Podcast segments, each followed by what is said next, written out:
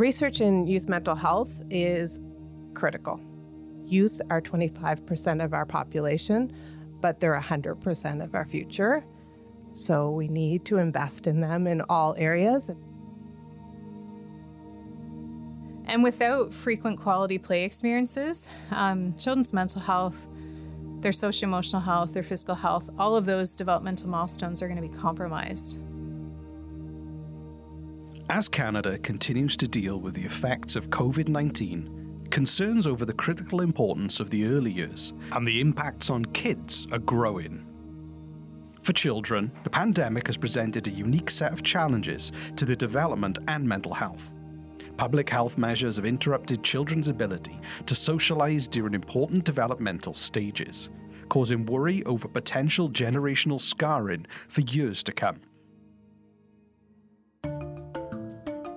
Welcome to Beyond Research, a podcast brought to you by Research Nova Scotia. In this episode, you'll hear from researchers specialising in children's mental health and development. Each who will share unique insights on the status of children and families' mental health throughout the pandemic. Specifically, you'll learn about a growing area of research that is proven to be a critical support for children and youth during this difficult time the power of play. Intervening for children and youth uh, early and uh, in terms of mental health is probably one of the most effective ways we can help with mental health in our population. Because, you know, often uh, mental illnesses or even mental health struggles happen in the early years. We know that three quarters of mental illnesses will start before someone's 24. So the earlier we can get to someone and help them, the better they're going to do and the less milestones uh, they're going to miss. This is Dr. Alexa Bagnell, Chief of Psychiatry at the IWK Health Centre, a paediatric hospital in Halifax, Nova Scotia, and Professor of Psychiatry at Dalhousie University. In her role at the IWK, Alexa has had a unique first hand view of the impacts COVID 19 has had on youth and children's mental health and well being. So, since the onset of the pandemic at the IWK, we've been monitoring our data pretty closely because we didn't know what to expect. To be truthful, uh, when the pandemic hit, I think all of us were a bit in shock, even, and we didn't see a huge increase in admissions at that time. In fact, if anything, there was a slight decrease, but not not dramatic. So we followed that through the course of this year and was staying relatively stable into the fall, which we didn't fully expect. We thought it might increase in the fall with back to school, but it was close to what the past five years have looked like in terms of back to school. And then in November, December, we started to see an increase. Uh, in emergency department presentations and crisis calls, uh, the demands on our outpatient appointments started to increase, and that really continued into the spring. You know, we also aren't fully sure of all the reasons for that, but I think all of us can understand pandemic fatigue, uh, the stress, and that it was going on longer than I think many of us had expected. And so people do well for a period of time and showed a lot of resilience, but for some, it was it was a getting longer and harder and there was more stresses with school and uncertainty. So we saw an increase in that. That trend has continued. It's important to note that in November 2020, Nova Scotia was entering its second wave of the virus, and its capital city and surrounding metropolitan area went into another lockdown. Though Alexa wasn't surprised when the increase in emergency department visits and crisis calls occurred at this time, there was something unexpected appearing in the data. What's interesting is that our admissions have not changed. So if you compare people needing to come into hospital, which would be our children and adolescents who would be the most ill, that hasn't changed uh, through this year compared to previous years. Why do we think that people were presenting more to the emergency department, more distress uh, in the in the population, and why didn't the admissions rates increase? Uh, in a corresponding way. And we've really looked at the data, and it seems that people are more in crisis, so more distress, but not actually an increase in mental illness. So, more crisis presentations. And those kids and families need support, but they don't uh, necessarily need hospitalization. Alexa and her team cannot provide a definitive explanation for the spike in visits not translated in admissions, as they're still collecting and analysing data. But they do have some pretty good theories. You know, most kids in a regular year will be going to school, doing extracurricular activities, seeing their friends, having a pretty regular routine in their day. Not as much time to think about other things because they have a lot of things they have to think about in school, outside of school, getting to and from school. And so their routine is pretty stable and they have things that they use to cope. And so, in terms of managing stress and things, they have their ready-made tools, and everyone finds their own in terms of how to how to cope with the different stresses in their life.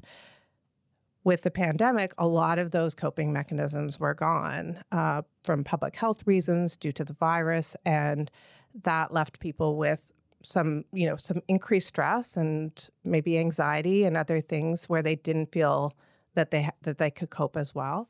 According to Alexa, this understanding that kids were struggling to cope with the dramatic changes in their routine was an essential reason behind the province's push to keep kids in school as much as possible.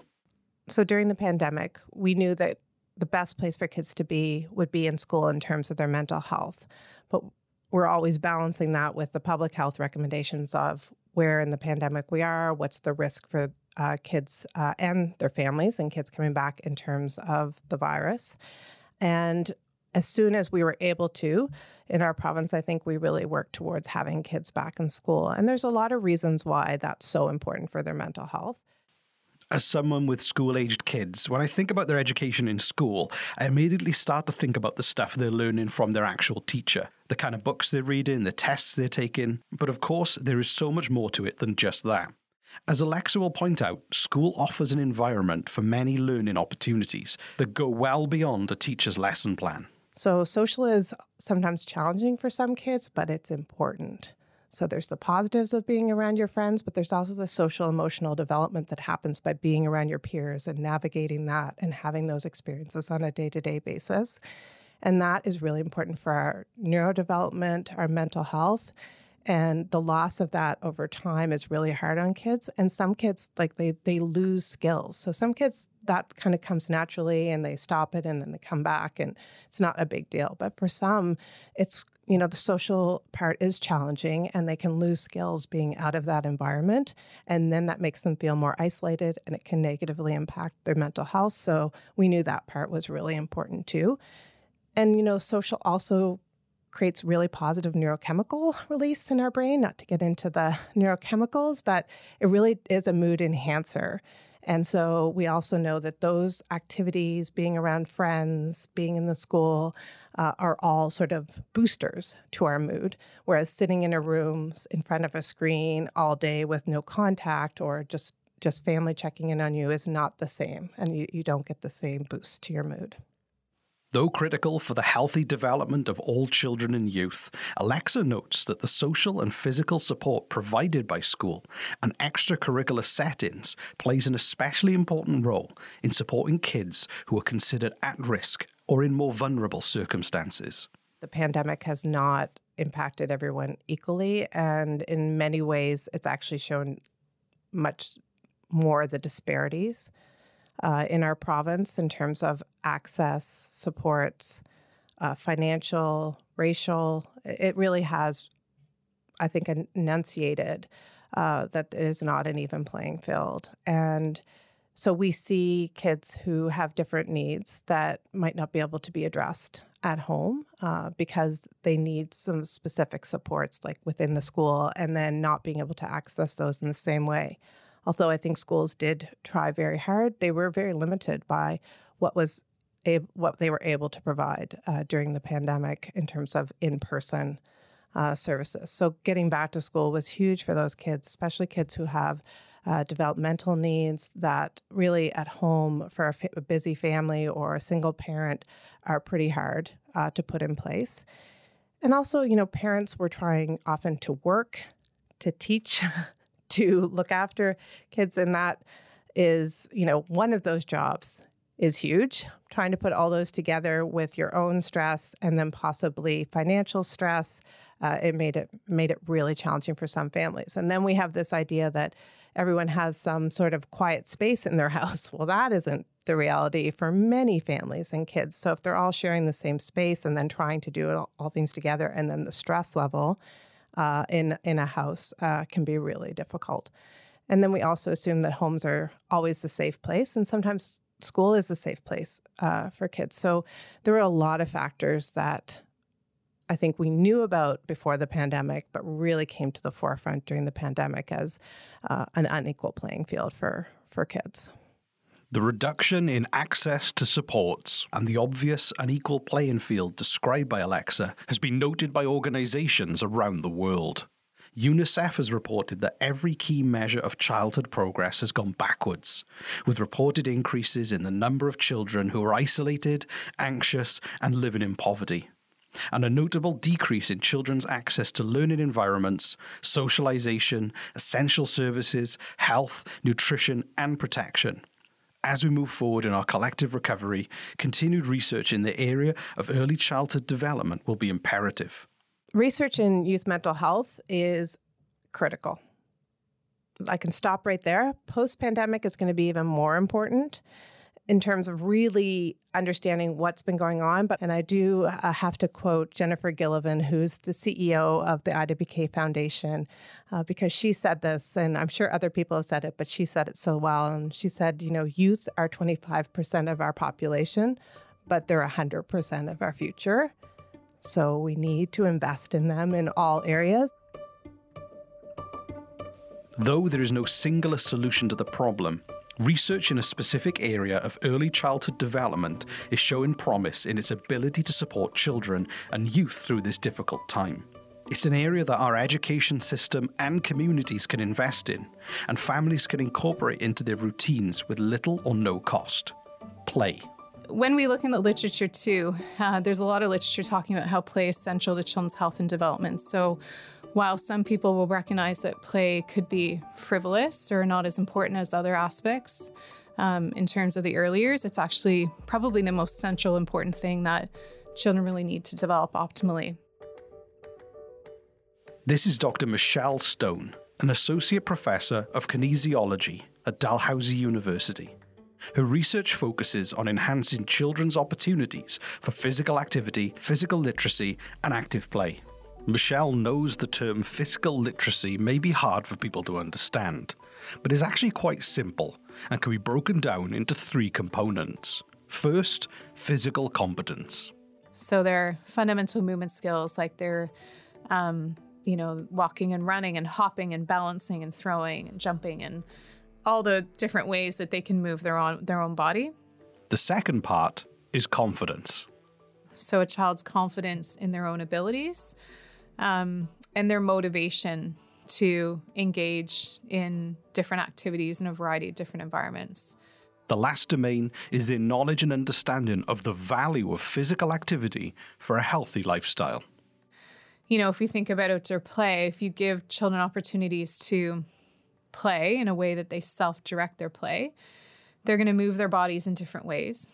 So it gives them a chance to develop those move, movement skills and the physical competence side of things, they start to gain confidence because their skills are improving and they're succeeding in situations. And because of their confidence and self efficacy, they can be more motivated to kind of play and move outdoors in a variety of environments. And then over time, they start to understand the benefits, like that knowledge and understanding of the value of activity. So, all of that really kind of encompasses physical literacy. And it's not something that just happens at one point like it's all it's it's continual it's throughout the lifespan so it's something that we're constantly kind of striving towards and we're trying to kind of further develop and i guess improve upon According to Michelle, a child's ability to develop physical literacy is very much linked to their mental health, especially during the early years of development.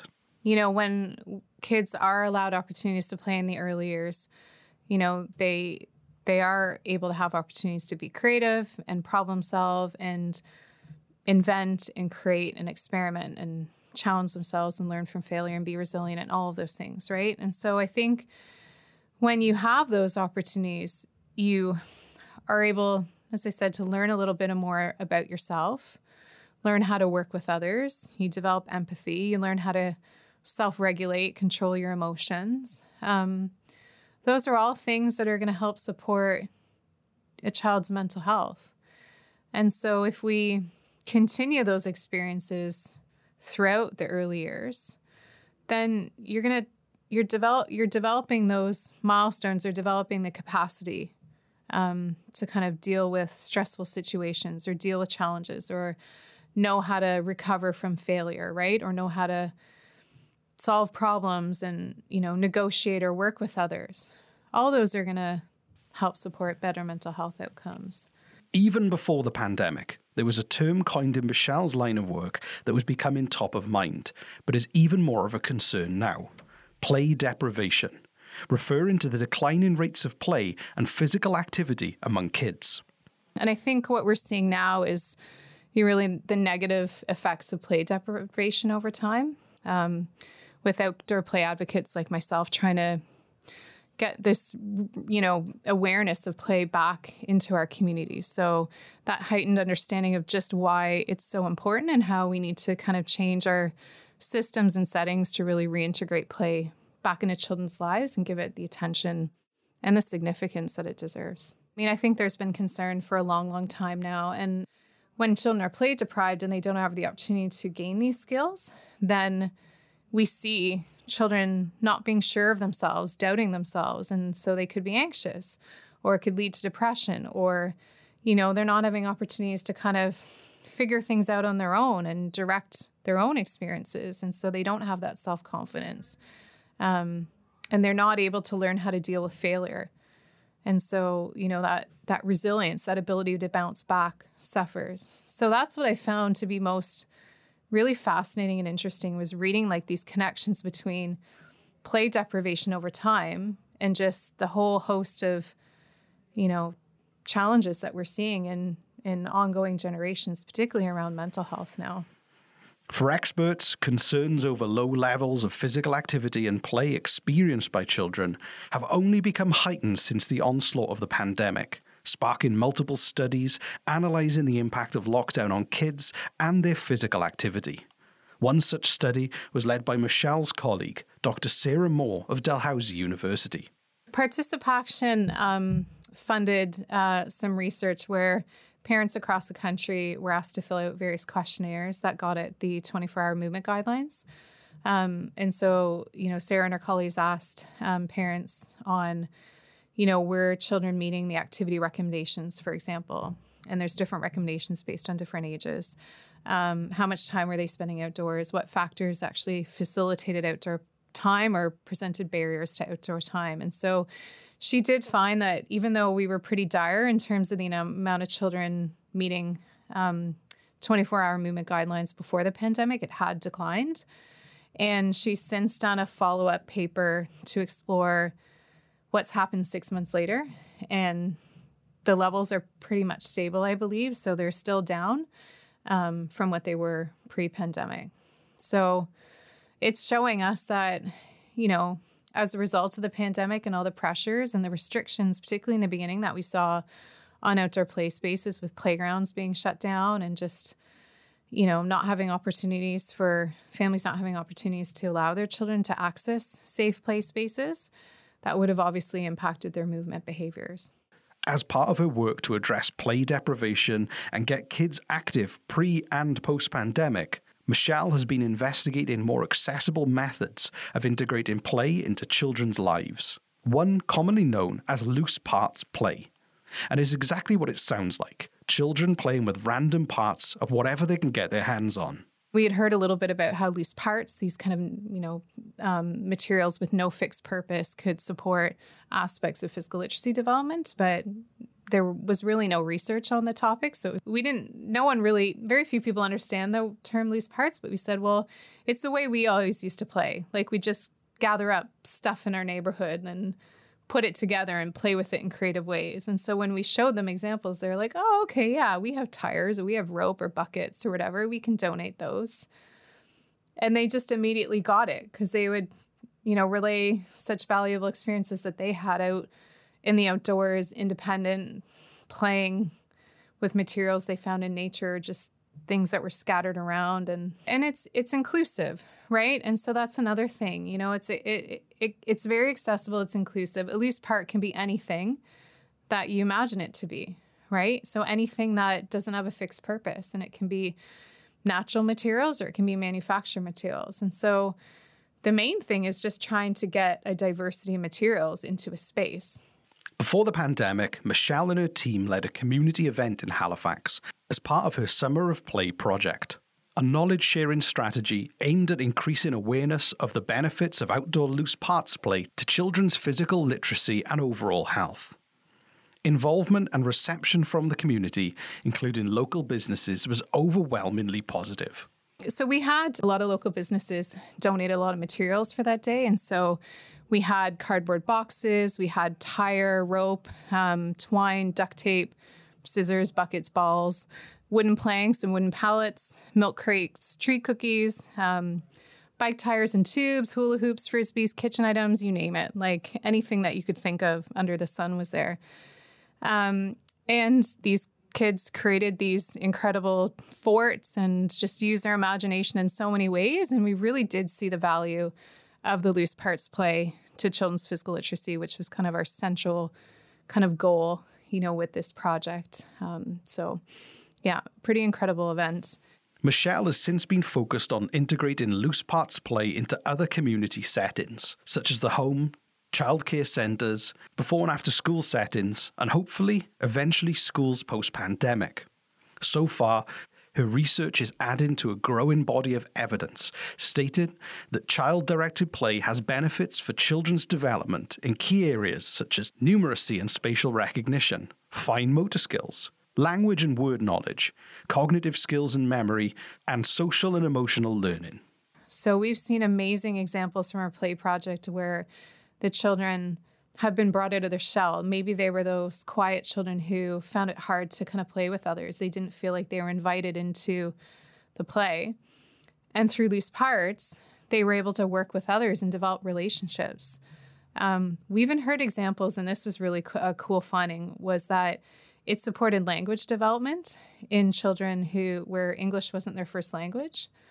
And so parents were actually saying, as a result of the loose parts play, my child's coming home and their English has improved because, again, they're being brought into play with other children and they're having to learn how to communicate, you know, to contribute to that play experience.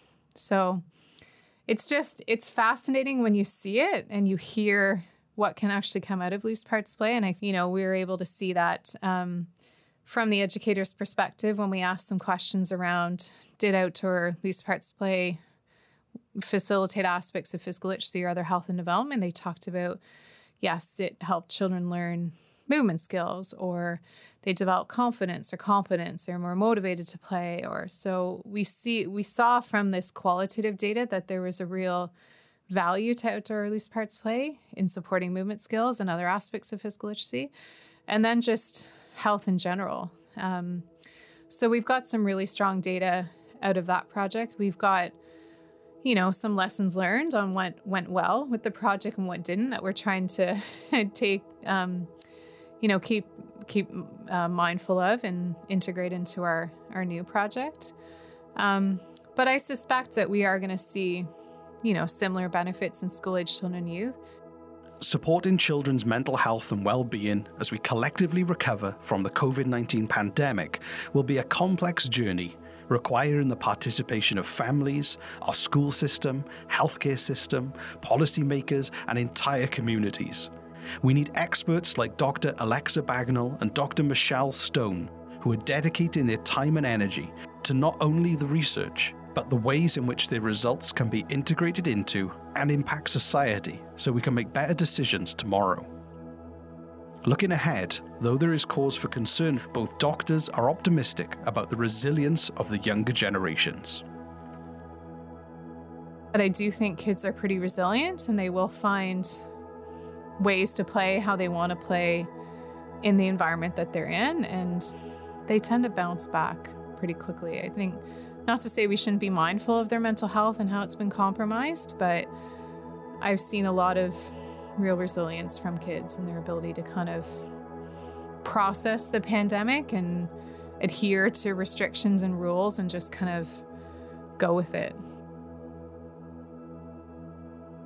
So, one of the things I've been most impressed by in the pandemic is, you know, our population's resiliency, but particularly our, our kids. So, children and teens that we work with and their ability to rise to some challenges, some difficulties, problem solve, get supports. You know, I, I, I'm in awe sometimes, and it's pretty inspiring. And I think our kids coming from this will not only be more grateful and have gratitude about some of the things that maybe we took a bit for granted before, but they're also going to be more resilient because this was a big challenge that faced our whole world. Uh, they will not be a kid who's not going to remember it. Uh, there won't be an adult that won't remember it either. And uh, it changes us. And it also gives us confidence like, well, it wasn't wasn't as bad as the pandemic or nothing could be as bad, you know, some of that kind of talk, but also just knowing and confident that you faced something pretty big before. So this one, maybe it looks a little smaller in comparison to maybe some of the other challenges you've had to face in the last year.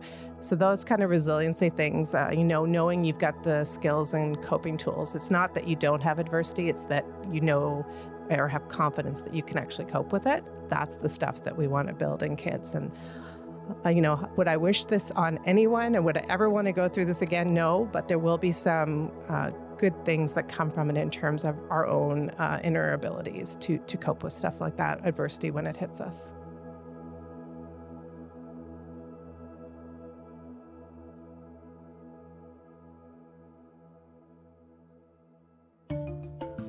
Thank you for listening to Beyond Research, brought to you by Research Nova Scotia. For more information, visit researchns.ca. My name's Rhys Waters, and we'll see you next time.